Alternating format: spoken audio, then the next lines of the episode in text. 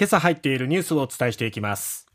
ロシア軍への反転攻勢を開始したウクライナ軍が合わせて7つの集落を奪還したと発表。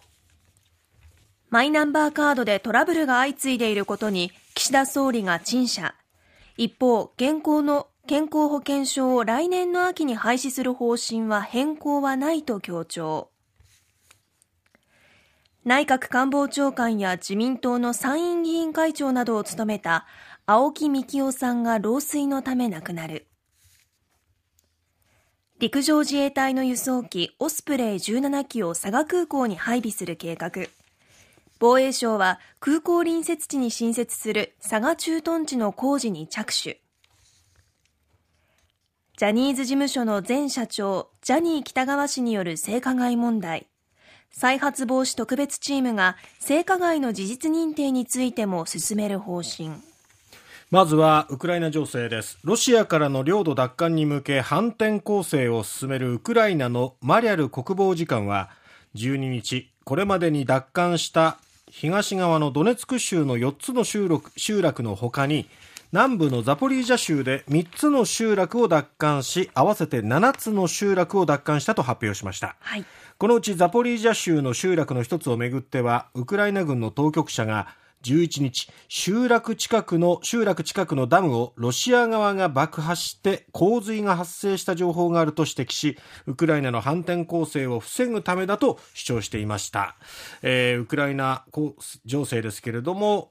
反転攻勢を開始したとウクライナは明らかにしておりましたが領土奪還に向けて7つの集落を奪還したと発表しております。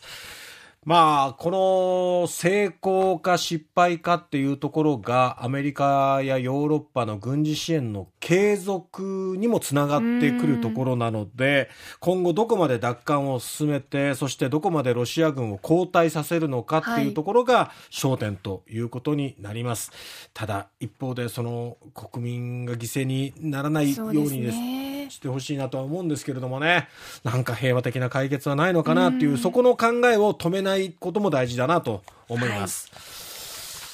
さて続いてはマイナンバーカードをめぐる問題です。ミス、トラブル相次いでいますよね。そんな中岸田総理は昨日2024年秋に現行の健康保険証を廃止してマイナ保険証に一体化する政府方針に変更はないと強調しましたえ総理は昨日衆議院の決算行政監視委員会でマイナカードの運用について個人情報保護と国民の信頼確保が前提であり重く受け止めていると陳謝しました。野党は現行の保険証を廃止せず存続させることを求めてたんですが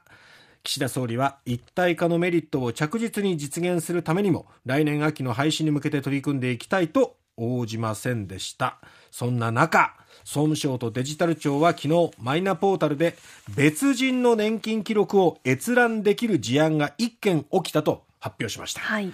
えー、道府県職員などが加入する地方職員共済組合での入力ミスが原因ということなんですね。7日にデジタル庁に問い合わせがあって情報が閲覧できないように対処したということですけどもこのミストラブルっていうのが一向に止まらないですよね。ね、相次いでいますよね。普通のまあ企業のトップなどがこういうサービスがでトラブルが起きた場合っていうのは一旦止めて再発防止策を打ち出したりとか、何が原因で起こってるのかっていうところを洗いざらい全部調べてであの利用している人たちに対してもうこれで大丈夫ですよっていうことを証明して、そしてまた動き出すなら分かるんですけども、えー、岸田総理はそういうことはせずそのまま突き進んでいく。なんかこの強引なやり方そしてただでさえこのミスやトラブルが相次いでいるっていうことからマイナンバーカードへの不信っていうのはどんどんどんどんこう募っていくばかり、政府への不信にもなりますよね。ね。えー、ただまああのそのミスの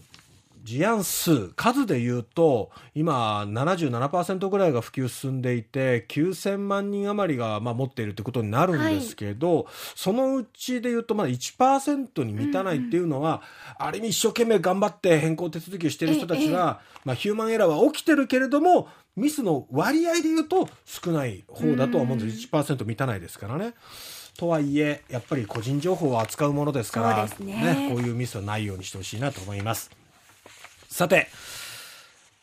小渕第2次改造内閣や第1次森内閣の官房長官を務めた元自民党参議院議員会長の青木幹雄さんが11日老衰のため亡くなりました。89歳でした。島根県出身でした、はい、えー、早稲田大学在学中に竹下登元総理の秘書となりまして1967年から島根県議を5期務めた後86年7月参議院島根選挙区から初当選。そして、まあ、竹下派に所属して竹下の黒子として参議院竹下派をまとめてきましたえー、小渕政権で自民党の参議院幹事長に就任しましてそして99年10月の内閣改造で官房長官として初入閣、まあ、その後もずっと、まあ、参議院のドンとして、えー、その、まあ、威厳を保っていた実力者だった青木さんですけれどもね、